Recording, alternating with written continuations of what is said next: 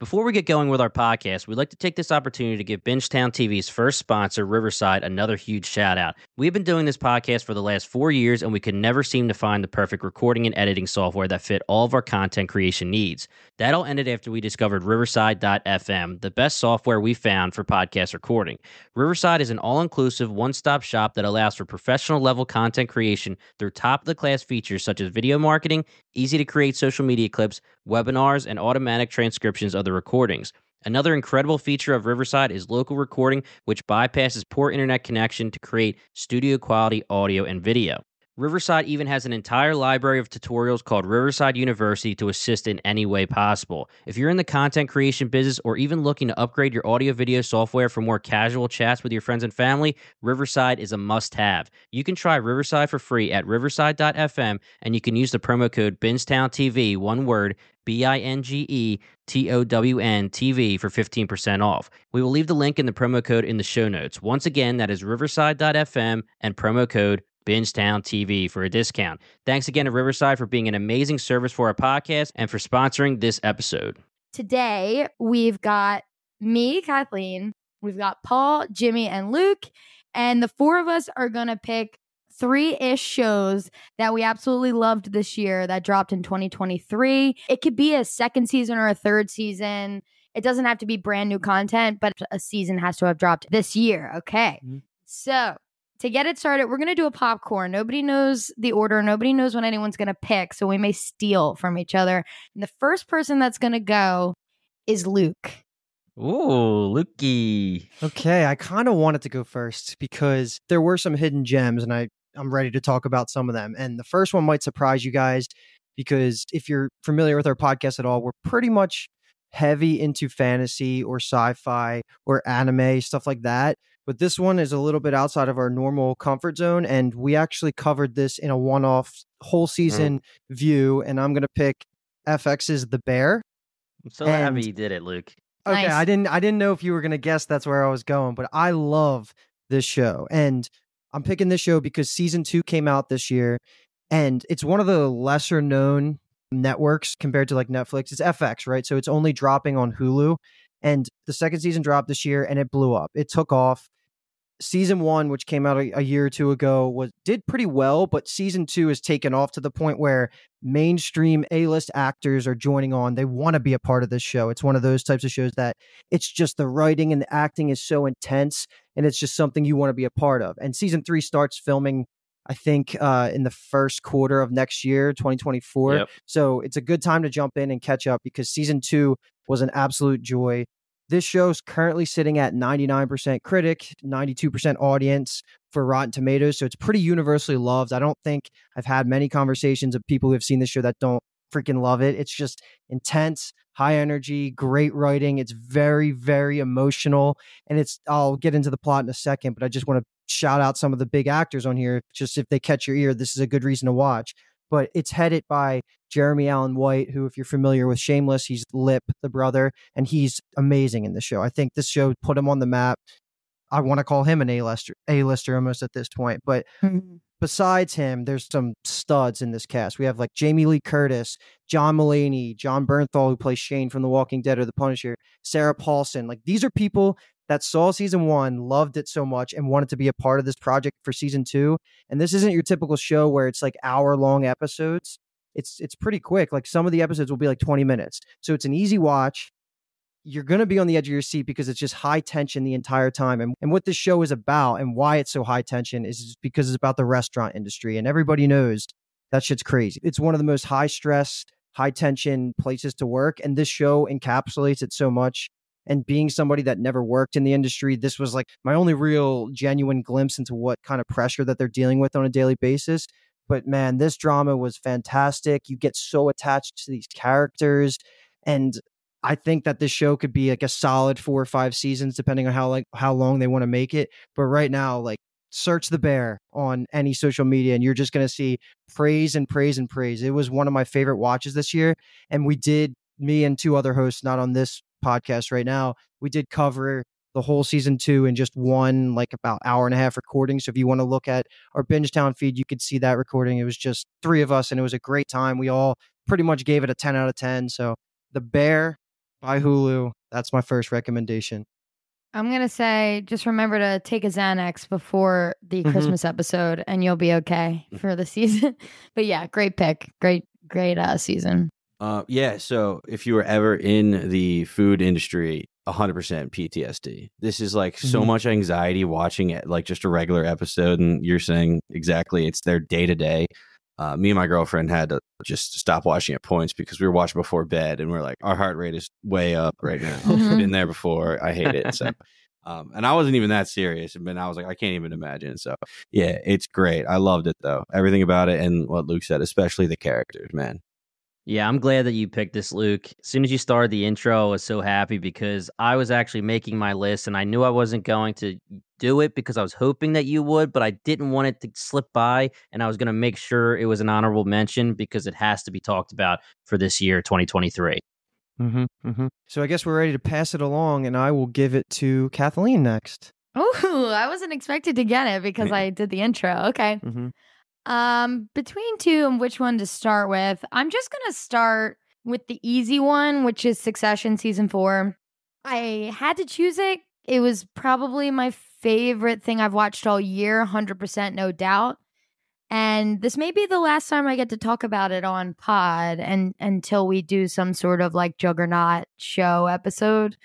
So, you know, Succession, it was 97 critics for season 4 and 87 audience. I'm more on the critic side. I was I was up there, you know, Prestige TV, Appointment TV. In season 4, everything was amped up to a 1000. The writers were having an absolute field day with this. I mean, the zingers and everything to me they stuck the landing. I'm guessing the 87 from the audience is because of the ending. I'm not sure but i loved it so i'm on the 97 field. Um, i miss it so much. I'm gearing up for a rewatch in the new year. So four seasons 10 episodes each and if anyone hasn't seen this i'm so jealous and yes jimmy. Geez Can't wait. um, it's basically just the quick gist, which honestly, the gist sounds boring. So it's the Roy family and their like media entertainment company, basically Amazon, but if, if it was even bigger almost, uh, which sounds crazy. Biggest in the world. These are the richest people in the world. They're just awful people. Logan Roy is the is the top dog. He created the company and then his kids. So basically the whole thing is if Logan Roy were to step down, who's going to take over and it's just cutthroat, it's savage, it's funny as hell. It's also really fucked up at points and really sad and devastating sometimes. So it's just really good drama TV. HBO, that was a crown jewel for them. And uh, just a week to week banger. We covered it on the podcast, me, Kyle, and my girlfriend Alex. It was so fun. I really miss it. The three of us like really bonded over that show. That was just like, yeah, friendship, friendship for life because of that show. so um, that's my number one pick. Open it up to Luke because I think you're the only one who watched it. Right. I watched it a little bit later than you. I kind of started catching up as season four was really building all that hype and it was becoming like super, super popular in, in like anywhere you looked. Uh, the acting was out of this world. That's just what Oh, I'll, yeah. I'll say my favorite part about the show was. And this was one of the easier binges I ever did because I never saw a single episode before season four came out. And then when that was airing, I kind of caught up right around when the finale dropped. And it was one of the easiest binges I've done in a long time. Cool. All right. Who am I going to throw it to? I'm going to throw it to James. What do you got, James? Hold on real quick. Are you throwing it to me? Yeah. Okay. Everyone's excited to hear from me. All right. I'm going to actually stick with the HBO topic here. I want to do this HBO Max streaming network, The Last of Us. We're going with the best video game adaptation of all time. And, you know, there's not much competition there. We know that there's been a lot of bad video game adaptations. Now, live action, The Last of Us is the top. Arcane, I want to give them a shout. They're not live action, they need a shout. But uh, The Last of Us is a phenomenal show that came out this year. It felt like HBO when it was coming out every single Sunday. It felt like Prestige TV. Pedro Pascal and Bella Ramsey killed it in their main character roles. We kept talking about how we need Pedro Pascal, Pedro Pascal, however you want to say it, to get big movie deals. I don't know why he's not a huge movie actor. He's been in so much stuff and he's been praised so much. And guess what? Boom. He's going to be our Mr. Fantastic for the Marvel MCU. He deserves it. They adapted this video game perfectly in a way that people that played the video game can understand it, enjoy it, appreciate it. But then people who didn't play the video game, you don't need to have played to have a great time with this show. They do just fine teaching you exactly what you need to know to enjoy this show.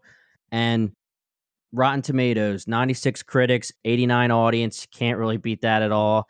But we're not going to do like this huge explanation, description of the show. Zombie apocalypse. That's all you need to know. And I'm sure that you guys already have seen some kind of marketing or commercial for it.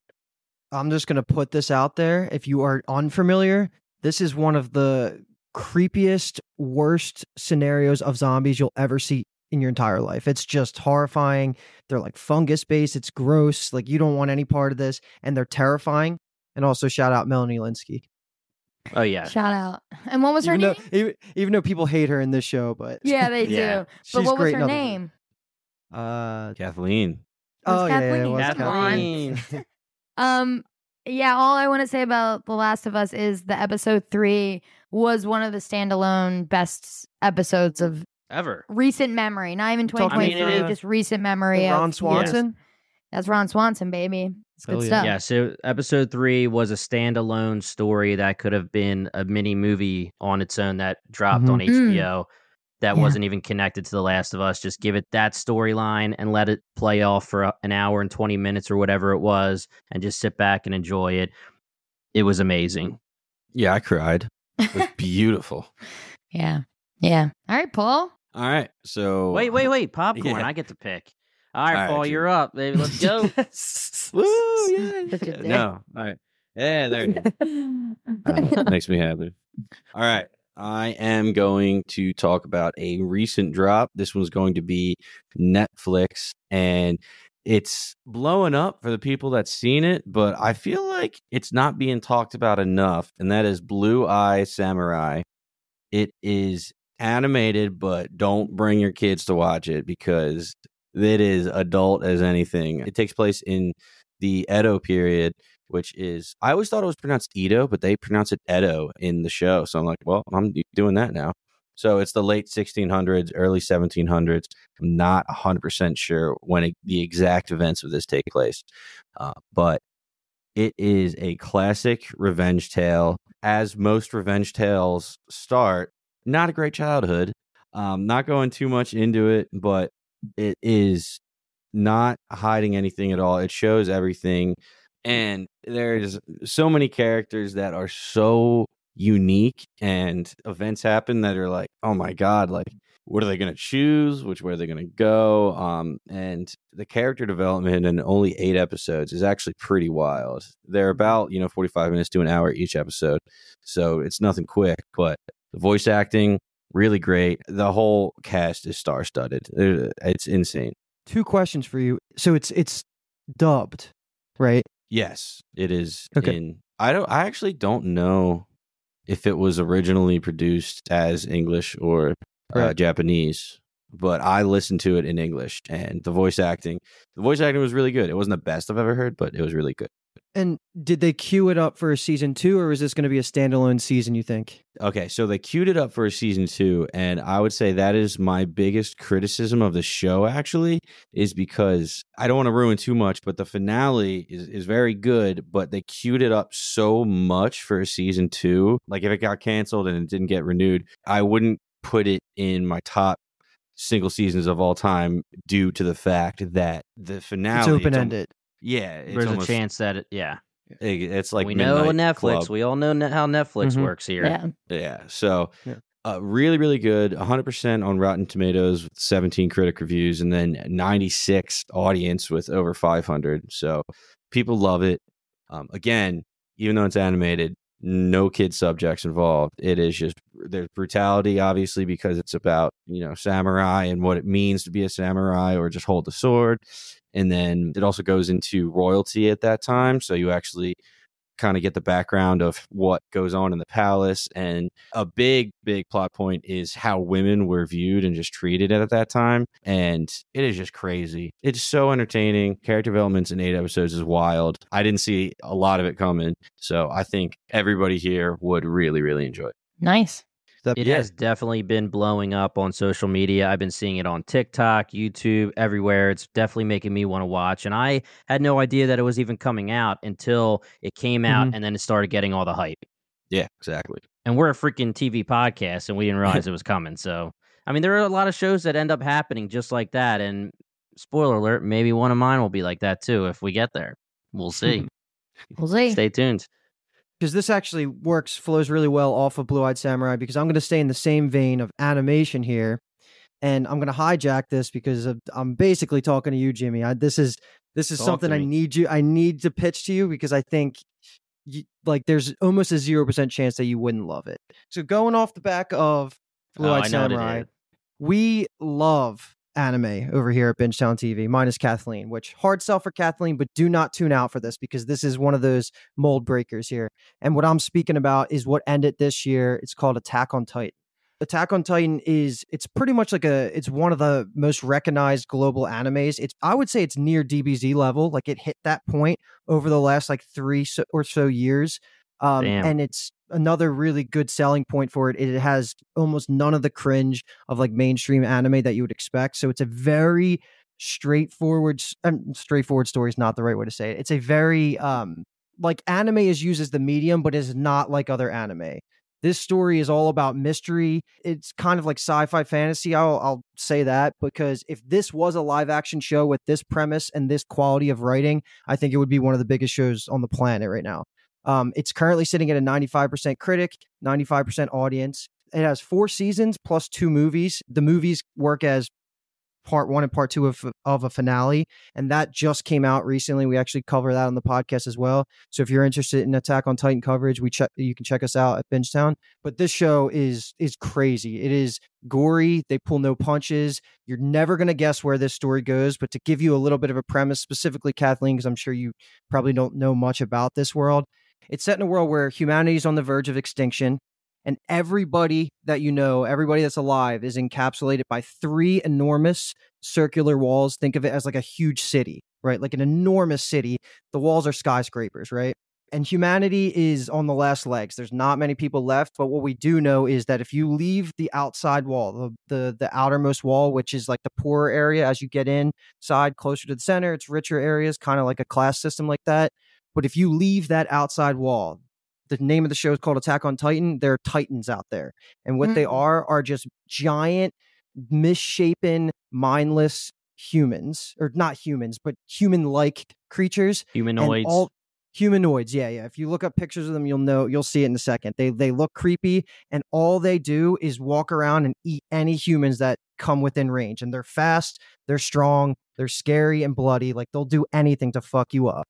So this show is all about this group of survivors that are living inside this city and and they're trying to get answers. So this is like a classic Bingetown show, right? Like where did the Titans go? What's past the Titans outside the walls? Like what's going on with the corrupt government and how do they know all these answers? And the part that really makes it, I guess, anime and more anime like is that the way that the humans in this world fight back against the Titans when they are forced to is they have these machines that are basically like they shoot out like a like a hook. It lets you swing around like Spider-Man, right? Like you're swinging around and the only way you can fight these giants is by like cutting them with these huge metal blades. You have to cut their heads off basically. So 99% of the people that come into contact with Titans die, so it's like very gory. Feels Game of Thrones-esque, especially early on with like main characters are there. They're like your favorites. They're dead in two seconds, right? It's like one of those kind of shows. But overall, like it's again, it's one of the most popular animes in the world for a reason, and it's just ending. The one thing I will say though about the ending is that it's pretty divisive, where half the people absolutely love it, half the people hate it, but it's almost completely agreed upon that the journey to get there, like the first four seasons, are phenomenal. So I'm in the Where do you process of sit? yeah, so I'm in the process of watching this actually right now. I didn't get to the Oh. finale. Um, I started binging it the second I knew that the the last movie came out, and over the last like month. I've watched all four seasons. Uh, I'm almost done the fourth season, so I'm kind of getting there. But it's been one of the best rides of any anime I've ever seen, and that's that's a lot coming from us. But yeah, I definitely recommend this. I think that you guys will love this. Kathleen, a hard to sell. Maybe Jimmy, you give it your stamp of approval first, and we can rope her in there. But I think you'll love it. So once you're finished catching up on some One Piece, that should be your next project. Attack on Titan. Well- Hell yeah. What do you watch on? So Attack on Titan, I think, used to be on Netflix, but it's but it's not anymore. Now Crunchyroll is the main um, anime medium. It's on It Hulu, I believe. It's I on think Hulu it is too. on Hulu okay. now. Yeah. Yeah. So Hulu, Crunchyroll, Crunchyroll's pretty free, I think, but you it's always ads. So Hmm. either way, I think out there. Crunchyroll just got bought out by a big company. But uh, anyway, yeah, Attack on Titan. I remember when the first episodes were coming out, and we were like, "Yo, you guys see this new anime?" And to see how much it has grown and wh- how global of a phenomenon it has become is insane.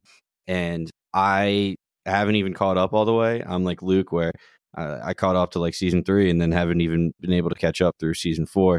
And I can't imagine where it's going to go because you can't. jumps from season to season is uh, it's just insane. I absolutely love it, and like Luke just pretty much nailed the pitch. It is so dramatic and so mysterious and entertaining at the same time, and the action is just unmatched, man. And just to give you one quick thing about the main character, so you know what kind of story it is, is when he was a young kid in episode one, you find this out pretty quickly. His mom gets eaten by a Titan right in front of him, and it turns him into this revenge, I'm going to fucking kill every Titan in the world kind of person. And you're following his journey a little bit. And also, like the corrupt government, that's just classic TV right there, and like a mystery dystopian setting. All that stuff is what I really attach myself to. And again, there's no like weird, like cringy anime, weird stuff compared to other ones. So like this is a really good uh launching point if you've never watched an anime before. Nice. Yeah, you convinced me, Luke. You've been telling me for a little bit to watch this show. I have a blind spot for anime recently. Uh, Death Note was big for me to finally watch that, and I'm excited to jump in on Attack on Titan when it's time. It's Mhm. almost time, I think. I have some other things I need to catch up on. Succession's definitely one of them too. So, yeah, it's on the list, 100%. I can't wait. Good stuff.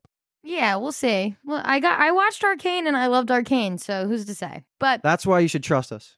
Yeah, We would never send with my trust me, life. We would never send you the cringy animes that you'd be out in like two episodes. I wouldn't even wouldn't even utter those words around you. But this is not under that category. I think you would you would really enjoy this one if you can get into it, you know, an episode or I always think about when we did that Patreon and Kyle was pitching the volleyball Anime, um, yeah. anime, and you guys talked about a volleyball anime for like 30 minutes, and I was editing the podcast. I was like, I can't believe I have to live through this twice. But it was it was good. I love the passion. I absolutely love the passion. But Oh yeah. okay, so my And second that's choice. is one of the best animes too, though, isn't it? It is. It's up there right Yeah. now. Yeah. Yeah. Mhm. Yeah. It just cracked me up. I love the passion from you boys. It's the best. Okay. So uh my second choice is Shrinking on Apple TV. Ooh, I like it. Hey, That's what I was Sorry, gonna do. Paul. That was going to be my first choice, um, but I gave it to Succession only because that was my absolute favorite of the year. Shrinking was an amazing, pleasant surprise. I saw people watching it. I'm not like, I know this isn't a sitcom. It's like a 30 minute type episode. Maybe the first one is longer, but 10 episodes, really quick. Apple TV really has not disappointed me ever. Um, Shrinking has a 91 critics, 87 audience and it's Jason Segel, who's a goat, absolute goat. He plays a Mhm. therapist who's grieving his wife who passed away. It's heartwarming. It's hilarious. I laugh. I cried. It's just like a little romp about his life now after his wife. And my favorite part was that after the show, I couldn't stop thinking about how well the writers knew their characters. They were so lived in, and there's seven characters. It's him, is one. His two coworkers, played by Jessica Williams and Harrison Ford, which is just phenomenal. Mhm. Jessica Williams playing his coworker is so funny. So is Harrison Ford. He has a neighbor, a daughter, a patient, and a best friend, and all seven of them are so fleshed out, so perfect. Just I was so pleasantly surprised, and I can't stop pitching the show enough. I I was like the easiest watch of the year for me, and by the end, I was just like happy, crying, and it was uh, picked up for a season two, or else I would have Nice. pitched that on our single season episode we did on our What to Watch Next feed. But yeah, shrinking Apple TV, you won't be disappointed. It's so good. Jason Jason Segel is a is a classic, man. He's Oh, an yeah. instant classic. So Paul, I'll hand it to you since I I stole that apparently. I didn't think I was going to be stealing that from anybody. Oh, oh, that was in my back pocket. I was like, oh, no one's going to pick this. I think Kathleen's seen it, but she won't pick it. I'm Yeah. glad that you actually picked it because you explained that way better than I could. Uh, you could honestly feel how excited you were talking about it and all the Yeah. characters. It doesn't disappoint. I absolutely loved it, and it made me laugh out loud. Like, not a whole lot of shows do that lately, but it had its moments that were sad, yeah, but they were more like happy sad, kind of what you're talking about. But my God, Does- I cracked up.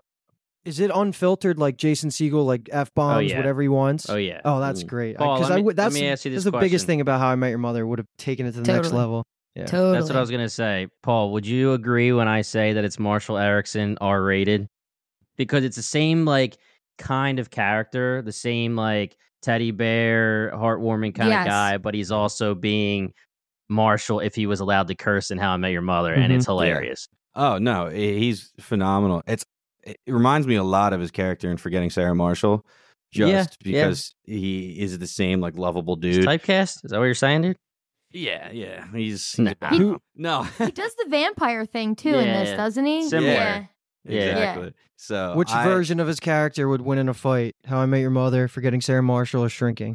Oh, Well, we know how I How I Met Your Mother. Mother. We know Murder! you. Yeah. All Yep. aboard the murder train. It's got to be him. All right, cool. So All right, me. Luke, seems like you're the only one who didn't watch, so that's on your list. And James, hit it. Mhm. All right, Paul.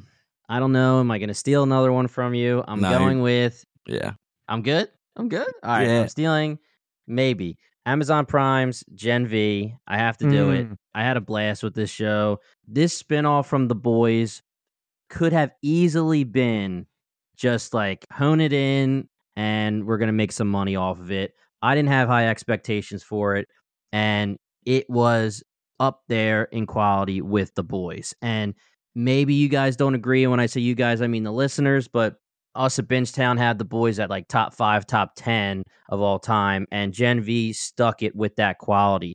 Now, obviously, we're not going to put Gen V in the top five, top 10 without giving it more seasons, but this first season was phenomenal. You care about all these characters. Maybe a little hot take here. Maybe. I think I care more. And when I say care, I mean root for as protagonists are Gen V homies than the boys, the actual boys. Now, I'm not saying You I'm got a not boo. no- saying you got a boo sound on there. Boo. yeah, yeah, I know. It might be a hot take. I'm not saying that the boys aren't cooler. I'm not saying that they're not like I'm not comparing acting or anything, but I just feel like as supes that are quote unquote good guys, I, I was rooting for them and I felt like I was rooting for them more. It just was a different feeling. I thought that they wrote Mhm. those characters very well. Rotten Tomatoes for Gen V was a little bit weird 97% for critics and 76% for audience. I'm a little not shocked, but it is definitely weird to me. I'm thinking that there is a shocking amount of people that watch Gen V without watching The Boys. I have seen that Mhm. all Mhm. over social media, which is crazy to me. You have to watch The Boys. They perfectly created this show to bleed into season four of The Boys. Season three, Gen V, season four, and then it'll go back to Gen V season two. It's the perfect example of how you can make a spinoff, keep your universe going. I can't see how they don't just utilize this universe for as long as they want and keep hitting home runs. So, Gen V, I'm sorry I had to throw that hot take. Maybe we'll have to talk about that at another time, but that's my pick. Love a good hot Quick- take. Quick question: Remind me of the boys' is four. Is it fourth and final season? Fifth season is final. Fifth season is final. There's Okay. gonna- they're going to go My- five. my- yeah. My only take on Gen V because I I'm so sorry I did not listen to our coverage. I was like late on listening on watching Gen V. Um, I I think Jimmy, where you say you're like rooting, my take was they did a insane job of you know you're not rooting for the for the supes in the boys. The supes are the bad guys in the boys, but in this show, the supes are the good guys. Like are like Well, I'm yeah. obsessed so- with the main character. So so it's actually kind of a conundrum they created. It's still the supes versus non-supes, but in this case, it's a total case of POV, right? We're in Marie's POV and she's a supe and we're like, fuck yeah, she's a good supe. We love this girl. Let's go. Mm-hmm. Whereas when you're like looking at Hughie, you're like, yeah.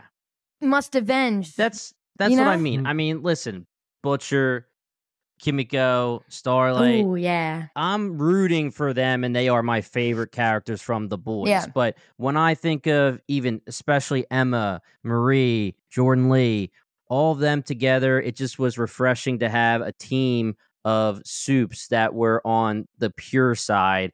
All three of them, not giving any spoilers for anything else, but all three of them were, pu- and Andre, were purely trying to do the right thing at most times.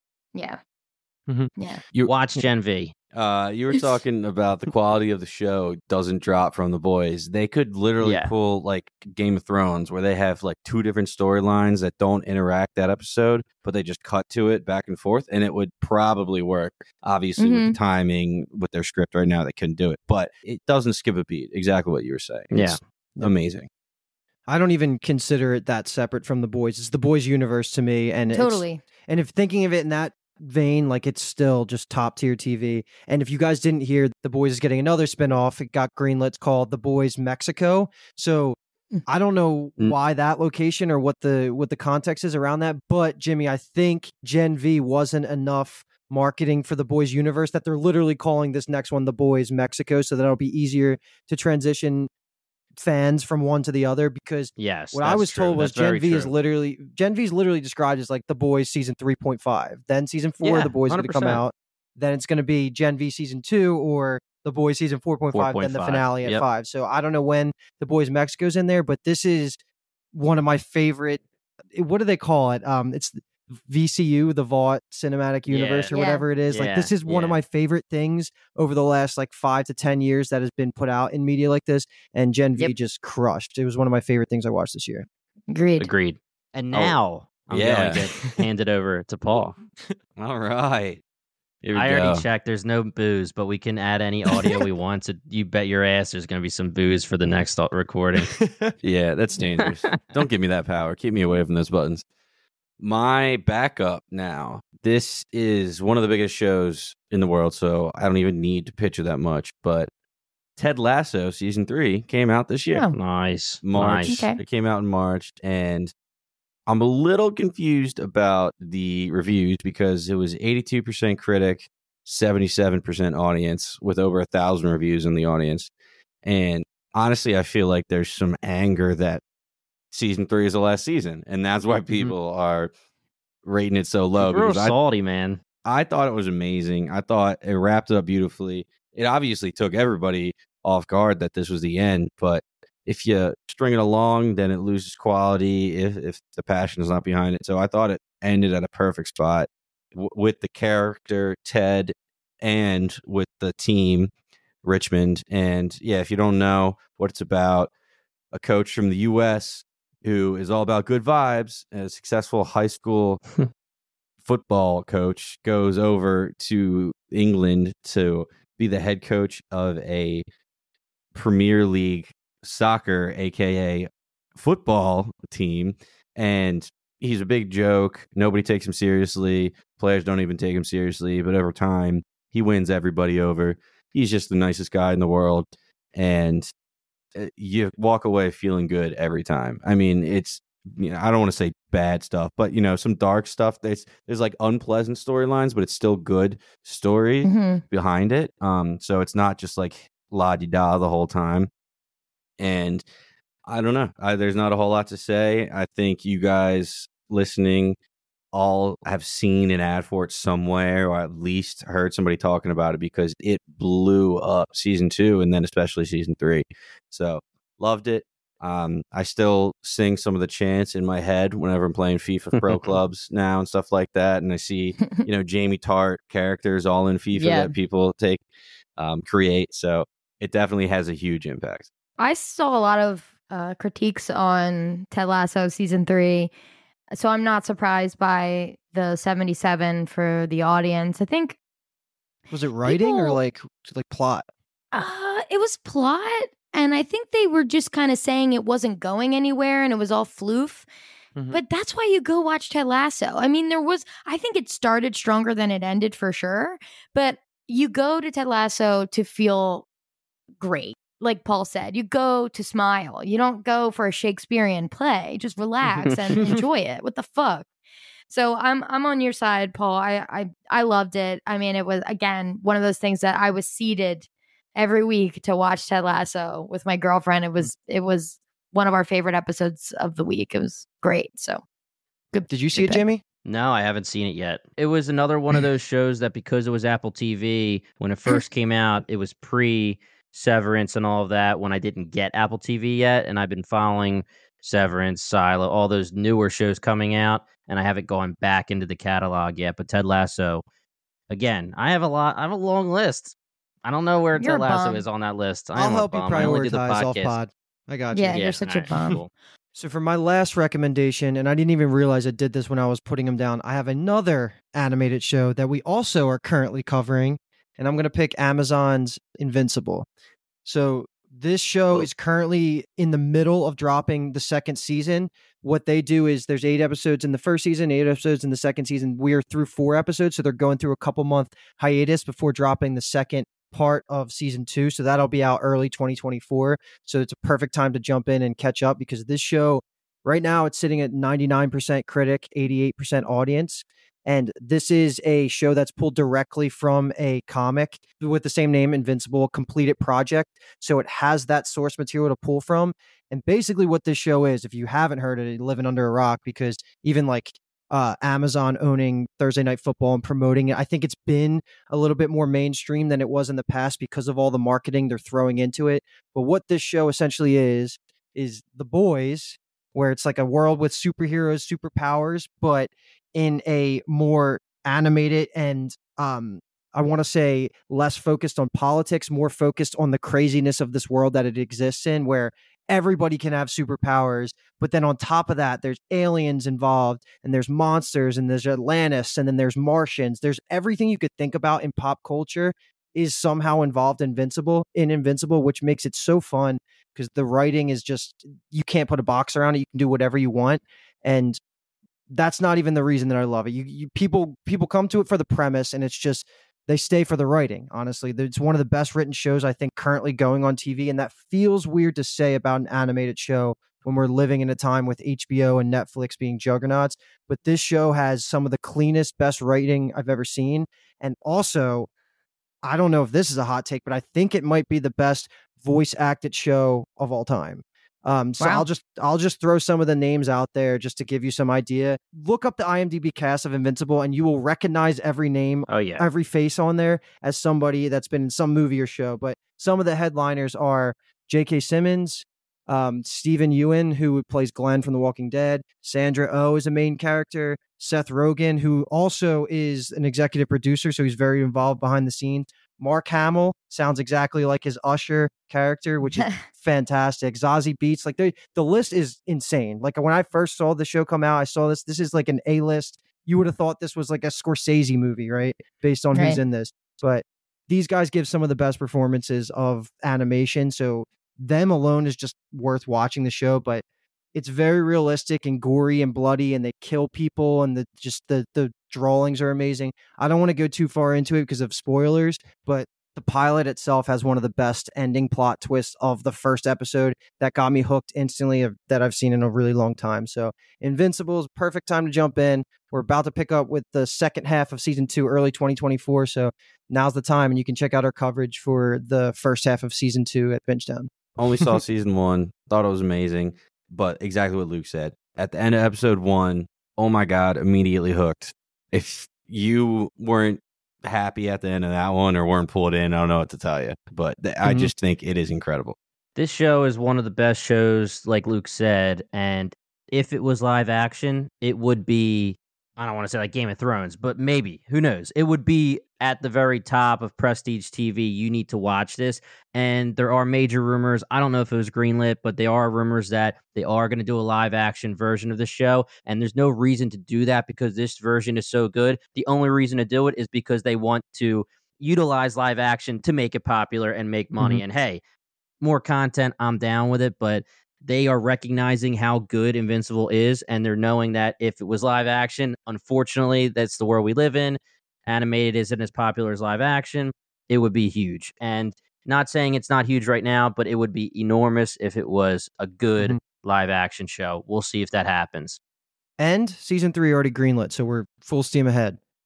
And also, Robert Kirkman, the writer of Invincible, The Walking Dead as well, he already came out and said there won't be these big time gaps in between seasons from now on. He he was saying Mhm. that they would hope to get a new season every single year instead of how they had the big gap between season 1 and 2. So that's another good thing to look forward to. Yep. All right.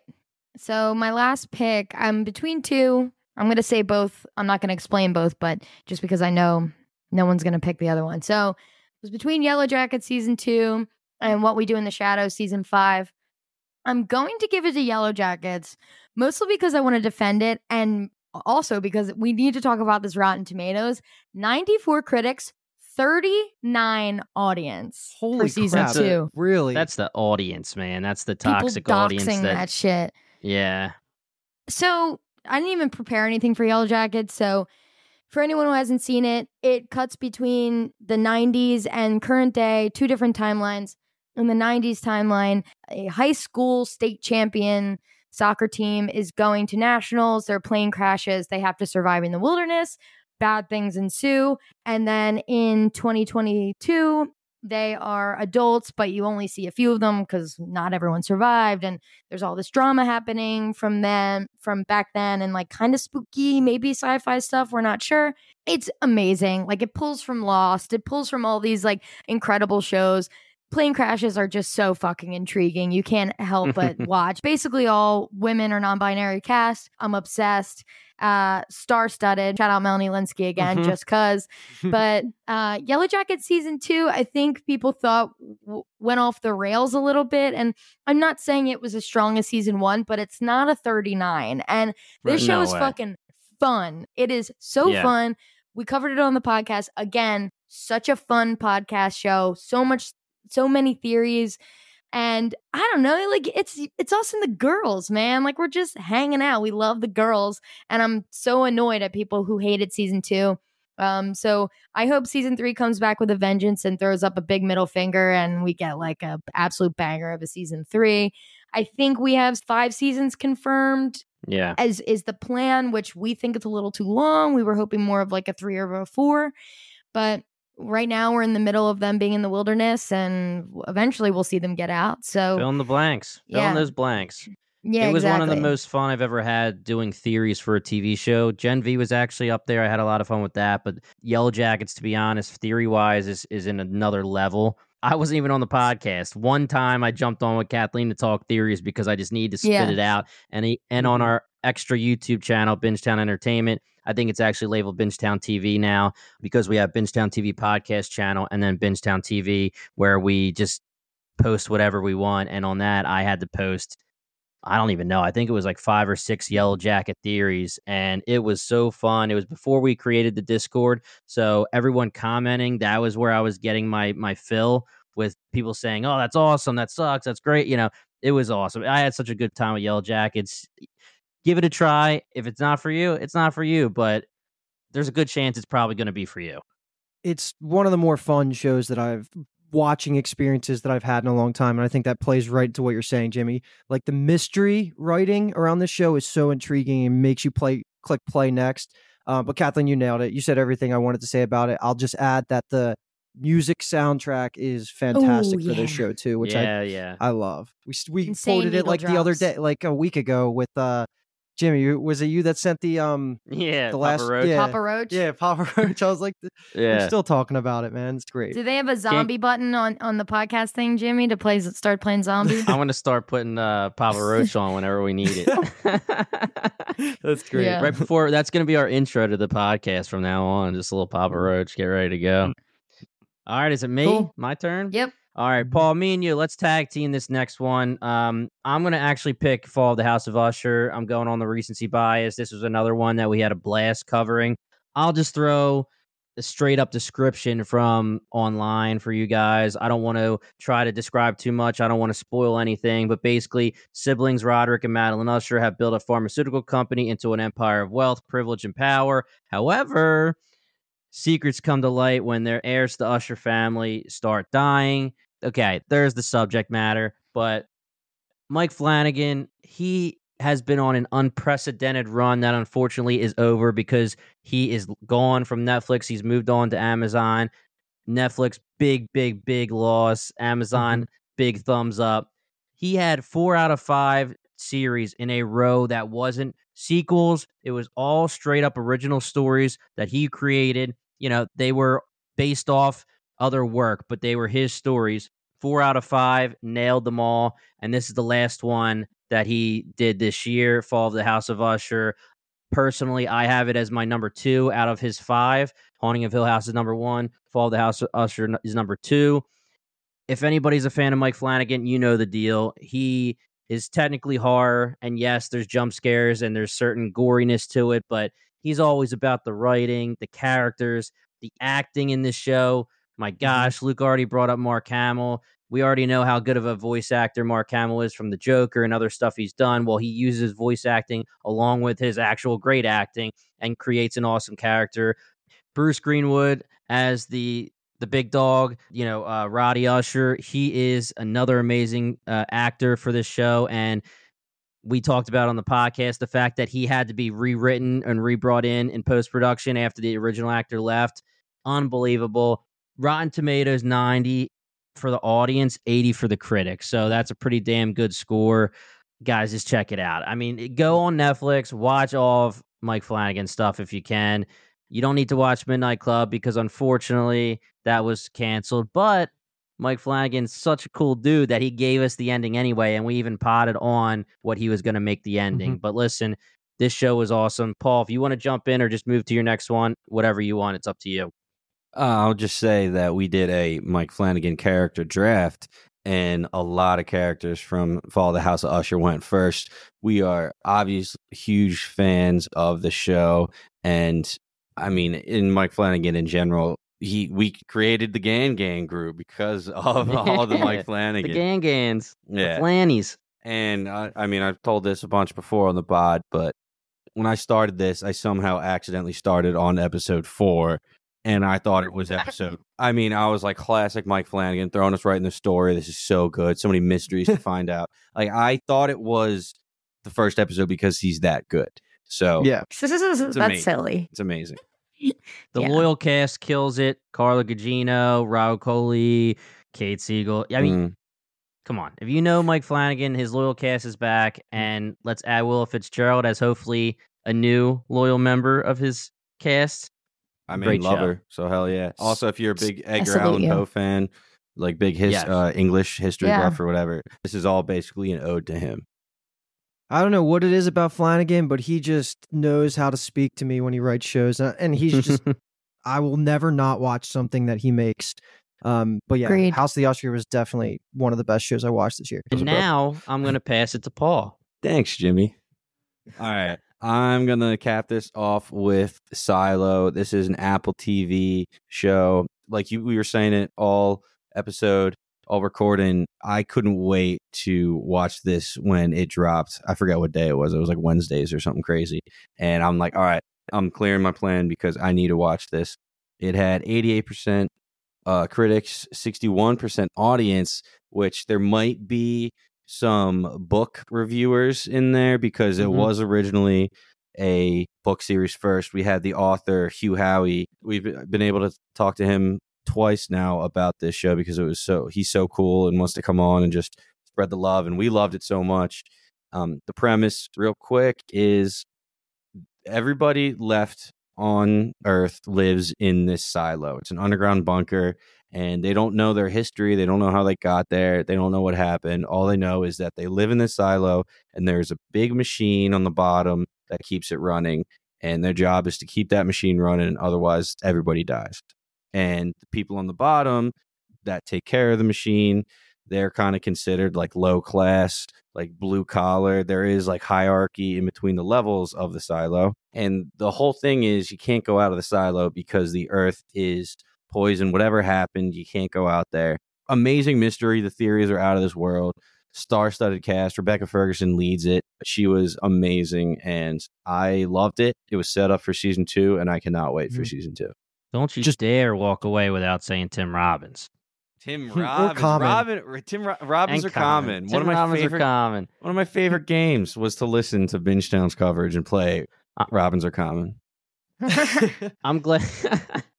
I'm glad that you did most of the talking, Paul, because I think I recommended it already twice on our "What Should I Watch" pod because I loved it so much. I said it every single time. For me, it was one of the biggest surprises of the year. I was looking for shows that we could cover. Saw a trailer. So what the heck is this? Never read the books. I sent it to you to the guys and girl Kathleen on the pod and said, "You guys want to cover this?"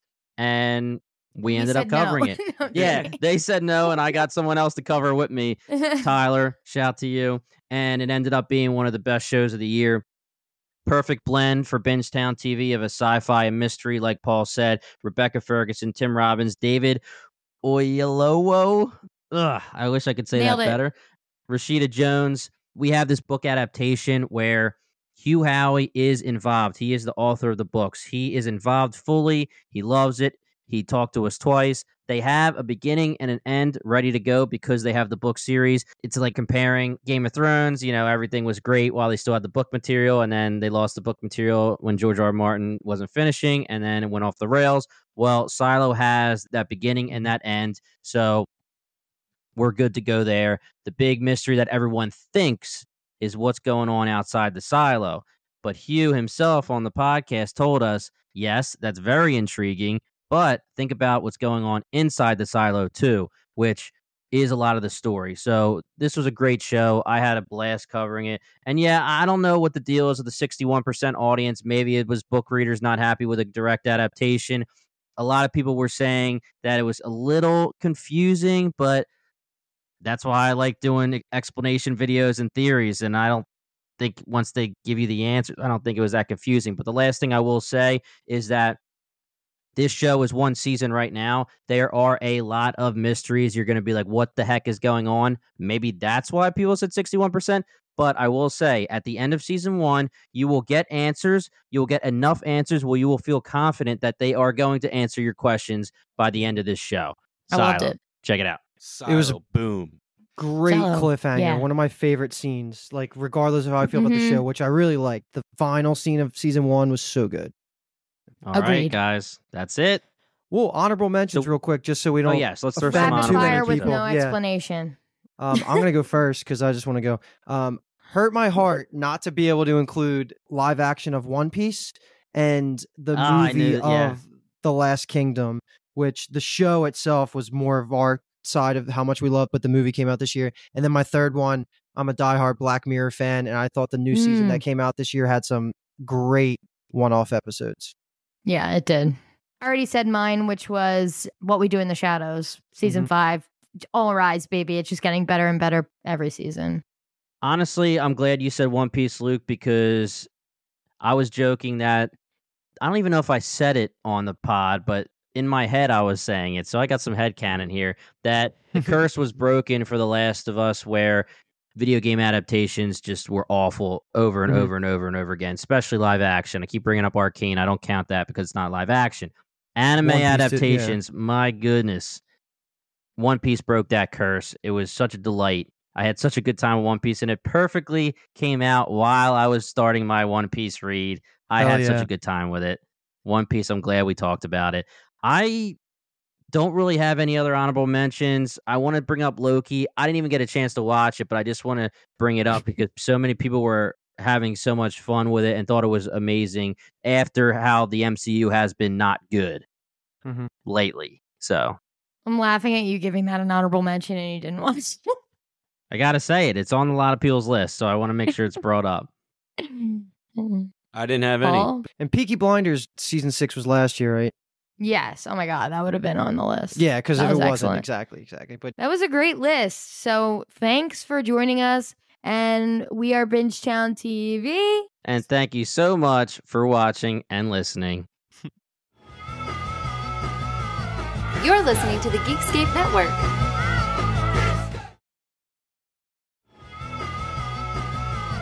You're listening to the Geekscape Network.